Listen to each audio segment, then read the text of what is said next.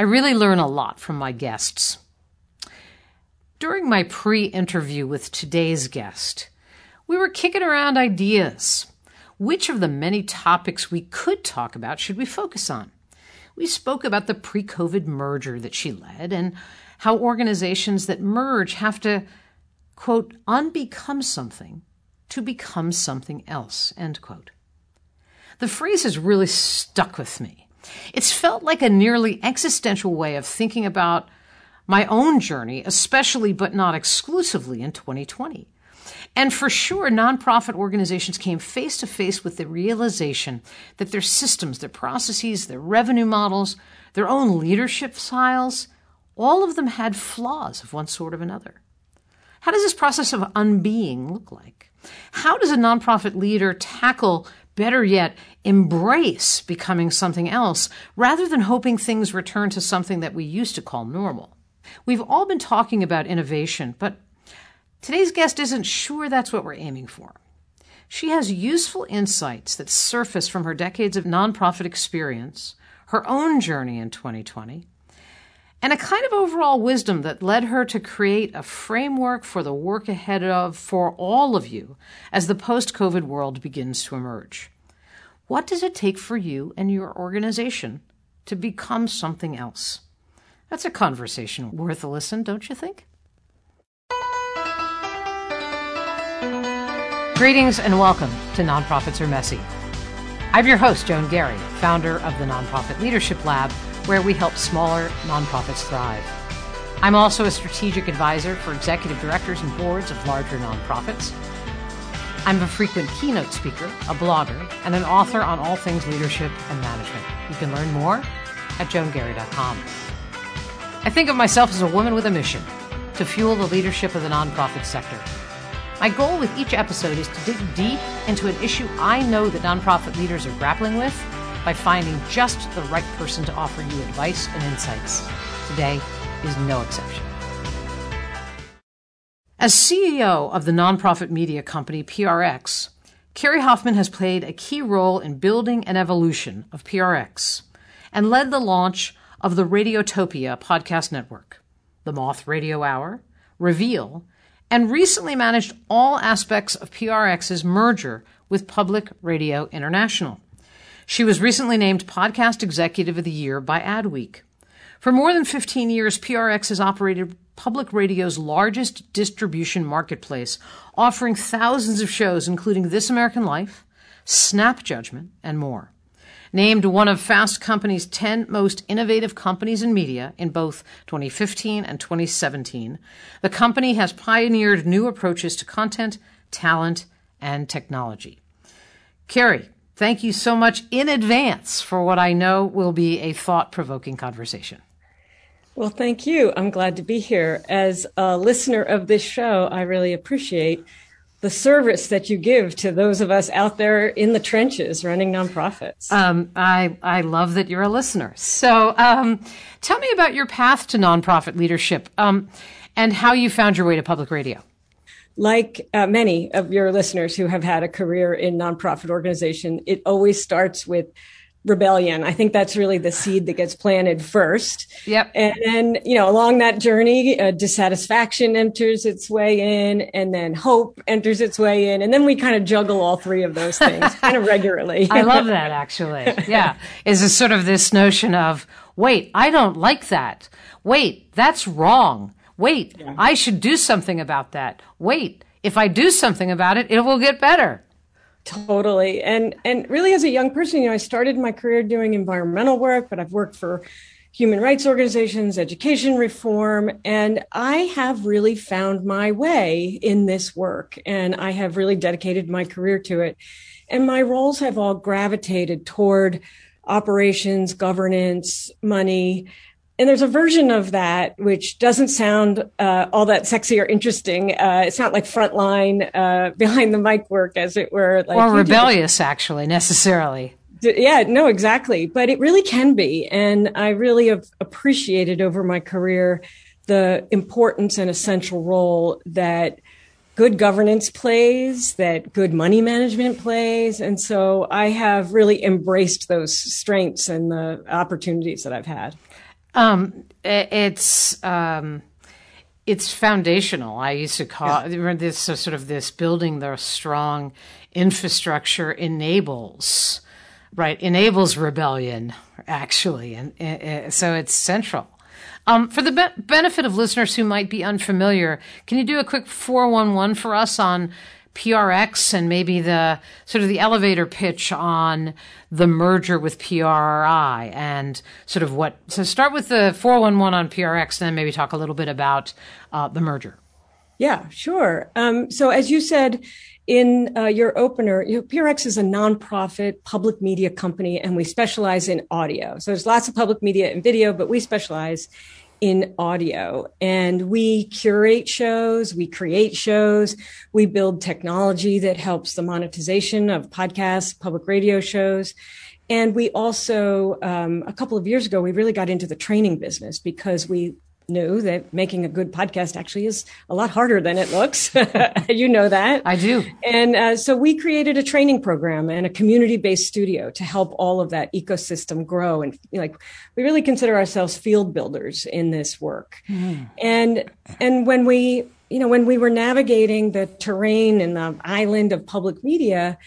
Um, we ended up merging with Public Radio International. We thought of ourselves as kind of siblings born a generation apart, if you will. That's the easiest way for me to describe it. Okay. We had some, it was, our opportunity was sort of beyond a partnership over a project because we actually shared the same customers. We shared many of the same funders. We shared a lot of the same DNA. Like a, we had a, a spirit of an indie label inside of our industry. And so it made really good sense for us to come together. And the promise of that is that we build a public radio, public media company really that has an aim toward the future. What's mm-hmm. the new talent? How do we do that field building? How do we pull all those things together? And in the meantime, we also uh, reduced probably about a million dollars worth of fees to our combined customers wow. just over duplication, et cetera. So, in many ways, it was really successful for what we set out to do. It sounds like too, if we can, if we actually link what you said about money and operations and governance, that those superpowers of yours were probably mighty handy in navigating a merger. Well, I'd never been through a merger, you know, and this is how it goes, right? You're not, you don't have experience in a merger until you're in one, even if you've had experience in a merger. So that's sort of like the joke. and, and so, yes, those things, those things become, um, guideposts in some ways. Mm-hmm. They become mile markers in other ways. And, um, somebody, somebody advised me early on in our merger to don't think of it like a, like chess pieces that you're putting together and you're combining activities.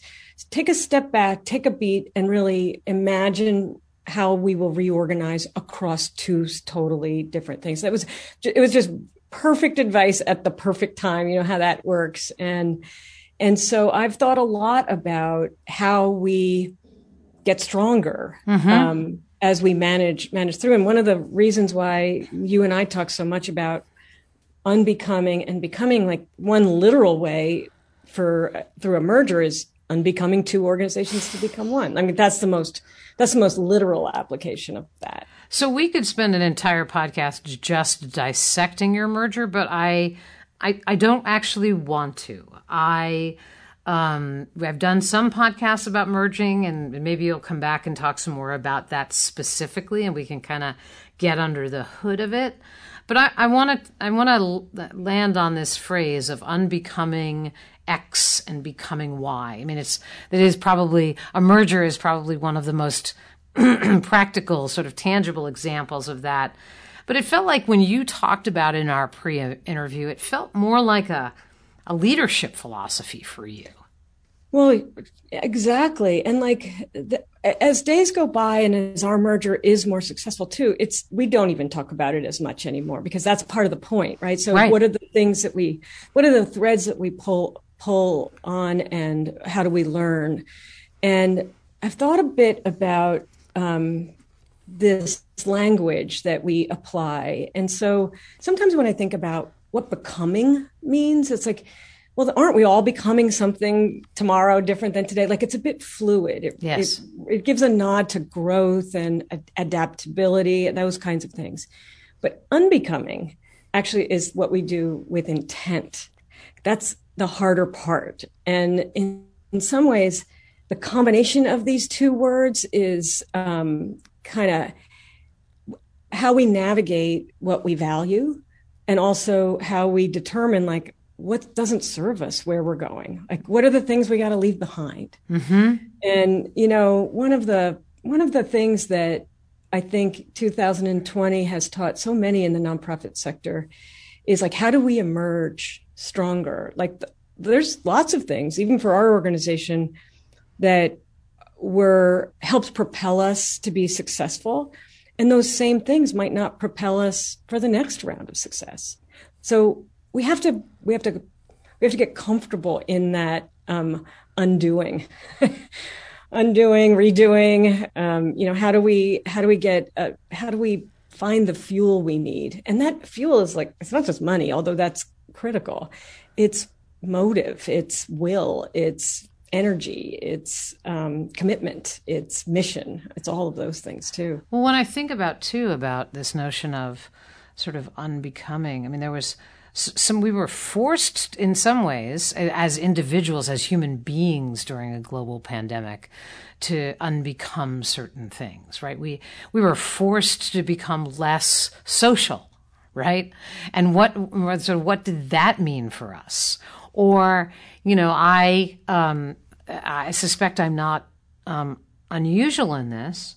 I could be a complete and utter workaholic during 2020 because I wasn't going out to dinner or to the movies. Mm-hmm. But all of us, so I, you know, so I became even more of a workaholic, if my kids could even imagine that scenario, right? But as I, as we are emerging from, I realize that's not who I want to be. I want to unbecome that. Yeah. Right. And, um, and so I think that there's a lot of, so much personal reflection going on for people right about now as we are now, you know, sort of certainly not post pandemic, but emerging from 15 months of uh, trauma and uh, terror for some people, that it uh, has actually forced us to look at who the heck are we and what do we like about ourselves? Not to, I, I know this is a little bit too phys- philosophical, but like, what do we want to unbecome when we get to the other side? Yeah, and I I think too that um, what yeah, there's silver linings, of course, but beyond the silver linings, what are those things? I've done a lot of thinking and reflection on, you know, I run an organization and I was familiar, very familiar with half of it. Now I have like so I I have things that I carry with me that I've got to let go of. Right. I I'm a I'm a white woman who works in an industry that needs to be diversified. And we're and I'm and I really want our organization to have strong impact for the future and the future audience is more diverse it's younger. And so what does that mean for me? What do I what do I see? What do I hear? How do I feel? How is that different this year than last year and what are those things that need an excavation? You know, how do we become more equitable? How do we become more inclusive? And in many nonprofit organizations, and ours is no different, there's a way that we kind of feel like you need to know everything about us in order to be successful. So that's like a notion that I'm trying to undo because we need people who want to work for us who don't come from our industry, right. who come from other industries and they want to bring their skills and their their assets and their perspective. You know, what are those things that are kind of rooted in mission, but everything else is open and like it can go in a different direction. You know, it's interesting. I you know, I know that podcasts and um, video uh, are relevant in the moment. But I, I, I, I, probably the thing that that one of the many things that w- worries me because I I happen to be very good at worrying is that several years from now this will fade like we'll forget and i like I'm so glad that we're having this conversation and that others are having these conversations and they're being recorded so that so that we actually have a record of what it felt like during and after so that we actually don't forget. And I, I, assume that must be part of when you think about the sort of the mission of the work that you do. That, that I, I hadn't really thought about it until just now, but it does strike me that it, it has it's one of the values of the work that you do is that it provides a no pun intended here, it provides a record. Yeah. Um, it's very, I like that notion because when I was I was listening to you describe that, which is how do we save not for posterity but for accountability? Mm-hmm. How do we how do we make that shift and and remember and remember our good intent and how is that matched with action. And um, and when we and the, you know we gotta we're all we're on the long game too. So how do we make sure that we pick up the right things along that along that path? And like and as a you know we're in a human endeavor here right? So we're going to pick up the wrong things. We're going to lose the right things. I mean that's the kind of that's that's what this is about. But i i do i do think that um the that match of intent of what we just have to be really honest about like what doesn't work anymore right and like I come from a an organization that has had a lot of pride in our entrepreneurial spirit, just like a startup mentality. I'm not positive that was going to suit us for yeah. what we need to do because the work we need to do actually takes a different kind of thinking. Yeah. A different kind of rush. That's you know? so interesting. So you had also said too when we were doing the unbecoming becoming something else, the sort of um, you put sort of activities in the unbecoming bucket and impact in the becoming yeah. something else bucket. Talk a little bit about that. I thought you had some really interesting things to say there when we were talking. Yeah, I think that one of the um, one of the uh, things I use as kind of a muse as as I'm doing some planning with with my team is uh, that that pyramid that we are all traversing of like what are our activities? Like those things that we all know that we do. Right. And then moving up up up a rung on that base is like what's our unique perspective on the world? And that is and honestly a lot of nonprofit organizations they exist in those two spaces. We do these things. We feel we feel we're unique in this way. And so really the the path that i really want to be thoughtful about traveling is how do we get to who we are? Right. Like really are. Like we internalize it. Our board is able to internalize it. Our staff is able to internalize it. And it, it can't be so global that it justifies all those activities, but it has to be really laser focused on the impact we want to have in the world. And one of the things I've heard you talk a lot about is not just how organizations do something in a community of organizations doing something, but really like what would not be possible if you didn't exist. Exactly. That like that's a that's a different that's a differentiator on another level. And so um and and we also have activities to juggle and manage. So it's not a pretty business, right? Like we have to we have to evaluate um, but as we get clearer about the filters that we want, our values, our partners, who we want to work with, and how we want to lock arms and, and move through the things that we want to see better and change in the world, well, then I think it becomes a bit easier to decide what we're not going to do. Yep, and I and I do think that that.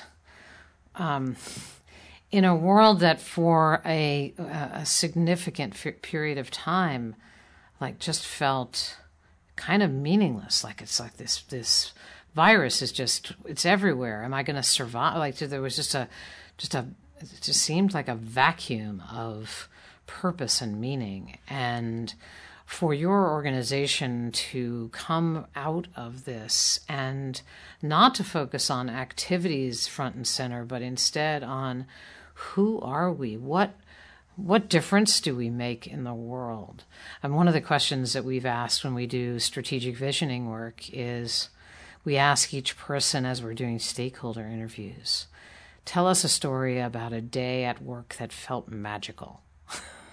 That's great. right? That felt magical because um, that's when you glean the the gem, the treasure about what impact looks like. And I, I was actually I was uh, doing a, a, a keynotes virtual keynote speech last night, and I we were t- I was um, grabbing from Jim Collins' "Good to Great in the Social Sector," and he uses the Cleveland Orchestra as an example of uh, metrics and measuring success.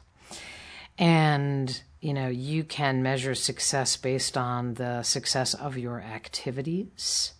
Yeah. Or your activities could be a vehicle to that impact, right? And he talked about rather than just simply talking about the number of tickets that they sold or whether they increased their revenue year over, over year, they wanted to have a distinctive impact on their audiences. And so they you know, one of their measures measures was as simple as did we have more standing ovations this year than we did last year, right? Yeah. And, and that's that sort of magicalness that I think, you know, I'd love to see more nonprofits both get back to the fundamentals and do those right, but also to really kind of grab onto their own, grab onto well, their own magic.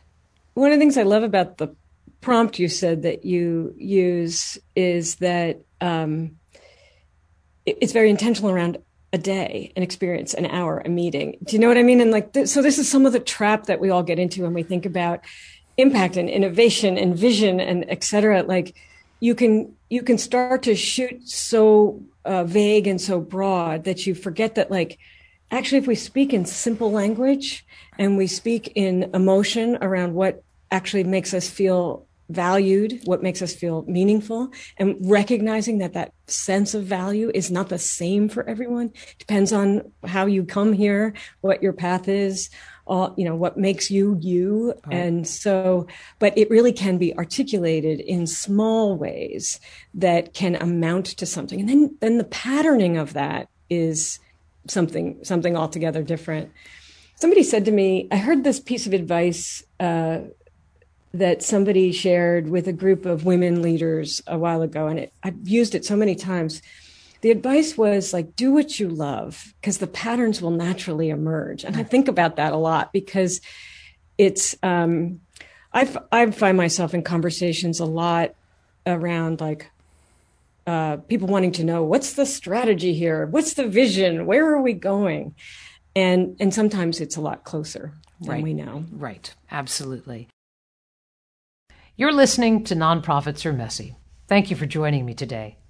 In case you haven't picked up my latest book, during COVID lockdown, I took time from Netflix binging to rewrite my first edition of Joan Garry's Guide to Nonprofit Leadership.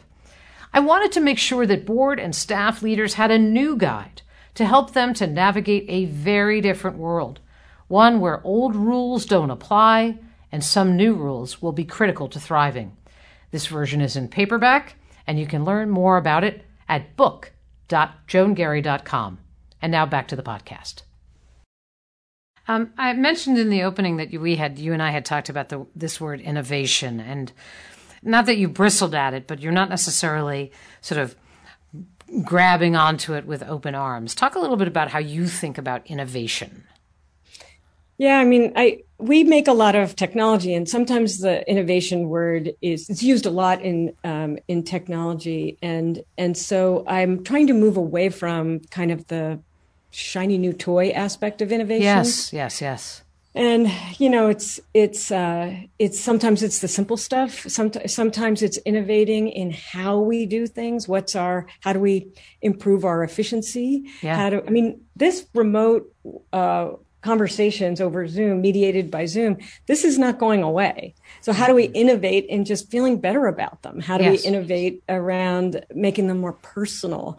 How do we innovate around, um, you know, reporting finances to a board so that they can uh, have give meaningful input to how money and resources are allocated? Um, I, have uh, I've got a great um, board and we're just like the conversation around innovation is all around us but sometimes it's just not a new initiative.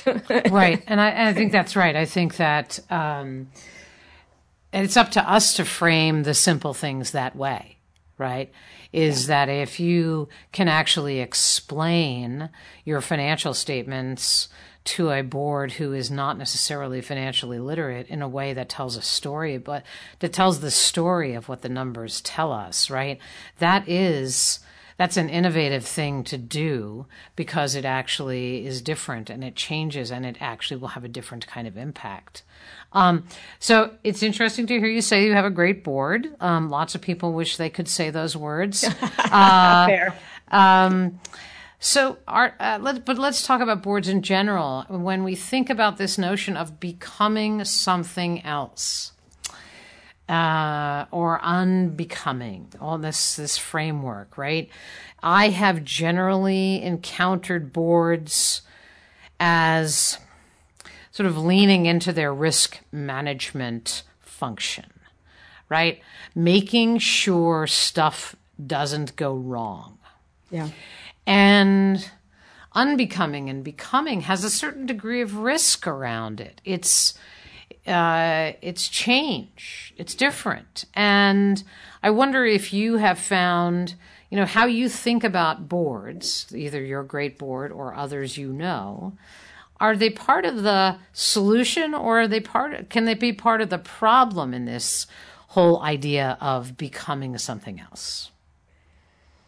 Uh, oh, I I I really um so this is a real question about board volunteerism and uh, what are we designing for? Are we designing for status strength in status quo or are we designing for change? We're designing for change in in our. So I I do like that I have such a good board, but um, what we just what, let me just go back to the question that we were pondering a minute ago, which sure. is in the early days of our new board and new like since the merger we just spent so much energy educating the board on our activities. Like we were so preoccupied with that because we were convinced that their meaningful input, which we were so desperate to tap into, there was only one way to do that, which was to spend every board meeting presenting and presenting and presenting so that we could get them to a certain level of our complicated, you know, octopus style activities. Mm-hmm. And and that's not, not true. People have adjacent experience that if you ask the right question or if perhaps you don't do all of that activity explanation you can get there quicker. Right. And and it's true for new employees too. I i used to spend so much energy on believing that the history of the paths that we've been on somehow will make you a better future employee. It's just not true. And and when people are around for a long time and i have been we can we can start to lose sight of you know we, we, every every victory feels so hard won. And so we tend to get preoccupied with what the past can teach us and my what i'm spending a lot of time is doing just like yep that's not needed. Yep that's not relevant anymore. Yep that was like a good experiment but not not relevant for where we're going. And so i'm now trying to really do that with the board too which is just a really different way of that rather than that paradigm which so many of us are managing which is what are we what how do we report to the board? What are they approving? And it, you just get you kind of you kind of can get into the routine of that and so now we're trying to have a different conversation so i love your conversation about um, not just presenting and sort of what it sounds like is really focusing on how to turn your board into ambassadors and critical thinkers. And um, and I'd love for you for my listeners to hear about your round robin conversations that you instituted. Yeah, so this is part of, uh, we do a lot of design thinking. And so we borrowed from this. And so I have a kind of a biggish board, 24, 25 people. I think that would be considered kind of big. Mm-hmm. So our, uh, so our, our meetings, like it's, you're really presenting to a, a pretty full room. And um, so one of the things we did is that we take three topics and we, when we were doing this in person, they were in three different breakout rooms and the staff, it's staff. So the board gets to meet different staff members. So that's one plus right there. But anyway, the, the, we have almost like a proxy to have a lead a, uh, a discussion around a very specific thing that we're wrestling with strategically.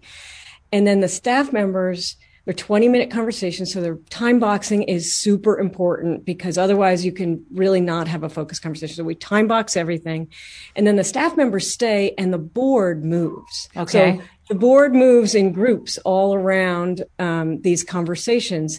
There's been some, and we've done this over Zoom now when we moved uh, to have virtual meetings.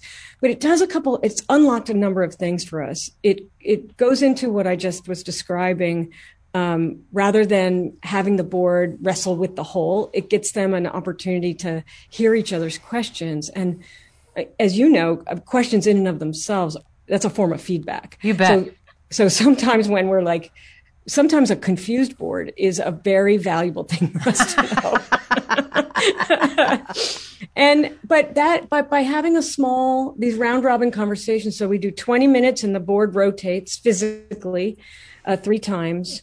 The staff also gets to um, incorporate all of the questions because they end up we end up having every board member in one of those group meetings and it just takes an hour so we do it three times and we just change it. So it gives us three deep topics at every single board meeting to dive into. So I so love that. It really worked. I love that, and I um, I think the key to it seems to me is is the are the questions or the input of value is the idea the ta- the table topic is it what I often call with my clients is it half baked enough so that the input or the questions that you get further shape it. So that's question one, right?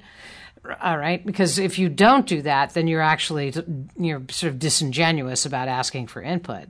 And then the second piece is there some kind of feedback loop where you're able to get back to the board and say, you know, that table topic we had two board meetings ago, and these were the things that came from it.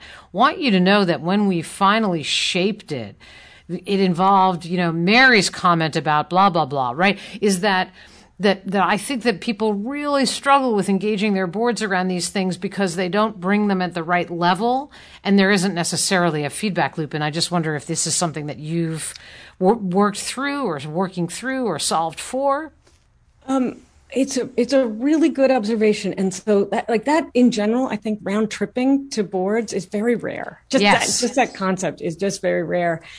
And so um, let me back up a little bit because there's a couple, there's one other thing about this is that it allows staff members who are very close to a topic area to get their skills in presenting in a two minute format mm. as well. So like, and the board gets to see the up and coming leaders. So that has value. Yes. In and of itself, that, that training, professional development, and also exposure. So that has value.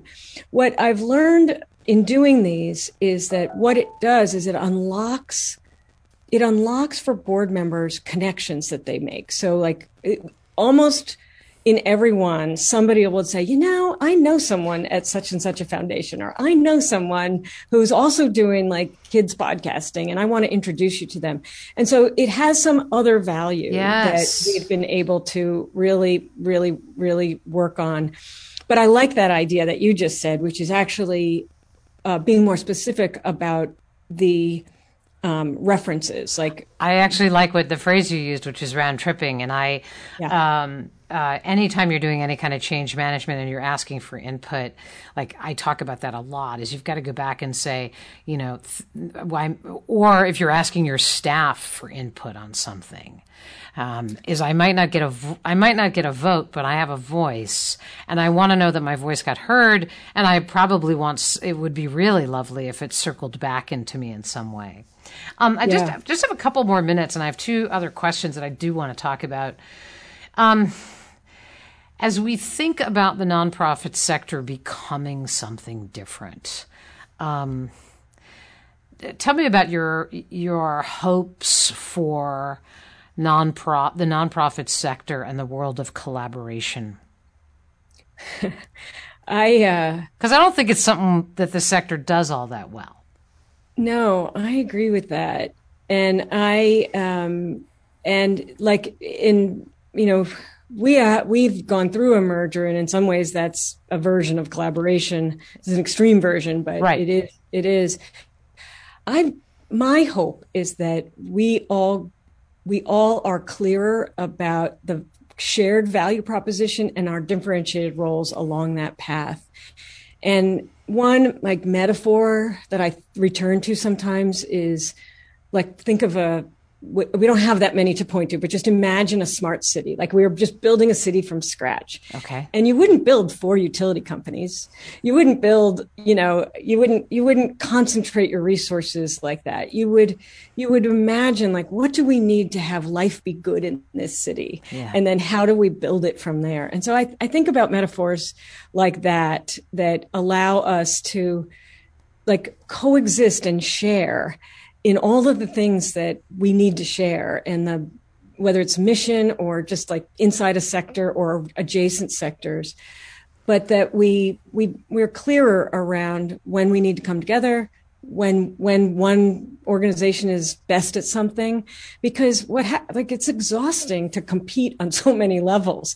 And for us in pub you know we have to compete with excellence in the public radio space and we have to compete with excellence in the highly commercialized podcast space. And it it can feel and i'm sure this is true for many of your listeners you can feel like you've got a foot on the boat and a foot on the dock. Right. And you're just like hanging on. And so so it's not so easy to pick which direction you go. But it is easier if you look around and you say, who can help me do this? Who can, who do I want to partner, partner with for that? That's, that's when I think of unbecoming and becoming, I never look at it alone. Like for me, it's like a crowded, it's a crowded future of potential collaborators, of potential partners, potential corporate sponsors, potential donors. Like it's it's it's a it's a busy it's busy with lots of lots of people in it. And I and I saw so much evidence of collaboration in 2020, uh, where just because of the circumstances, people just came together in different kinds of ways, and um, and somehow or another set aside those constraints that they had previously seen, and um, you know that's I, I, I share this hope that uh, you know as the nonprofit. I mean, you, you know whether it's I mean, you and I also talked about like shared services, and it's really important for the sector to embrace the idea that what happened in 2020 opened our eyes to the possibility of becoming something else. You know, I hear these amazing stories of, you know, uh, an organization that thought it was going to take a year to move to telehealth and they did it in a week, right? Right. right. is is there were so many treasures in this dark space, and it opens up. Um, I think so much opportunity, and, I do believe going back, you know, going back to boards, that really marketing and educating your own board about all of these things is learning the lessons from 2020 and what do, what did it make possible and what should we hang on to what should we unbecome? Um, right that uh, it would be such a missed opportunity for our sector to um, to miss that exploration. I agree, and I think funders are getting clear on this too, and really making some all like all the foundations we work with. They're doing their own strategic planning, and they're asking themselves the same questions, and um, and so I think that you know when as we line up um, resources, money, partnerships, governance, etc. These things are um, they'll take shape over time. In some some in some ways painful, and in some ways hopeful. Um, so, so you get the last word. Any just sort of as you think about the folks who are listening, uh, advice for them. Any kind of piece of advice or um, something that you're holding on to as a mantra as we as we move forward. Yes, I do. I, I, one thing that I, I think about and I reflect on is, I, you know, in some ways, 2020 was like the year of worry, and I would like to replace that worry with hope, hmm. and and and in order to do that, like that's the intentional part. I have right. to unbecome being worried to just pull on this a little bit further, and I have to replace it with something, something that is more abundant. And and that's that's really so for me as a leader i've had to be very intentional about giving myself the room for that and that my my my, my work life I've, like I said, I've worked in nonprofits, and so that worry feels very familiar. It's like a like a comfortable comfortable coat, and I need to put it down. Yeah, I think that the moving to a place of abundance, uh, um, you know, it's just such an interesting thing from scarcity to abundance. It's it's um, maybe it's maybe it's because our sector is. Um, wrongly named. It's about what we're not, right? Yeah. Uh, yeah. But but I I do think that here we are, you know, everyone listening to this podcast got into the sector to fix something, right? This rebellion, this f- fire in my belly to make this different and better, to level the playing field, whatever it might be.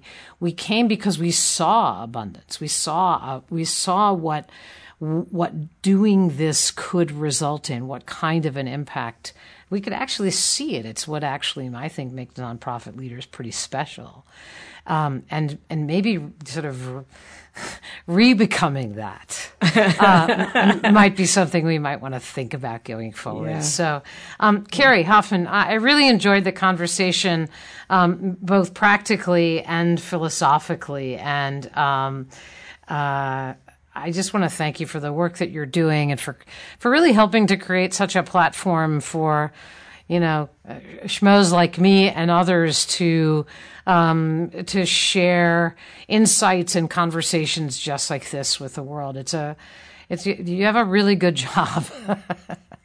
I think so. Most days. Yeah. Thank you, uh, Joan. I uh, like. There's a whole bunch of us on our staff that are really dedicated listeners. We talk about, we share episodes, and so thank you for not only your interest in you know our conversation but you're you really contribute so much to the field and i learn a lot um, when i tune in so thank you. Well thanks. I look forward to hearing what your staff had to say about your appearance on this one. Yeah maybe this one won't be shared. But yeah you get you get to decide. Anyway Kerri Hoffman thanks for joining us and uh, thank you everybody for joining us and uh, we'll see you next time. Take good care Thanks so much for spending time with me today. I hope you found the conversation valuable as you navigate the messy world of nonprofits. Check out all my other resources at joangarry.com. Hope you find them helpful too. Lastly, thank you for the work you do to repair the world in ways large and small. I'll see you next time.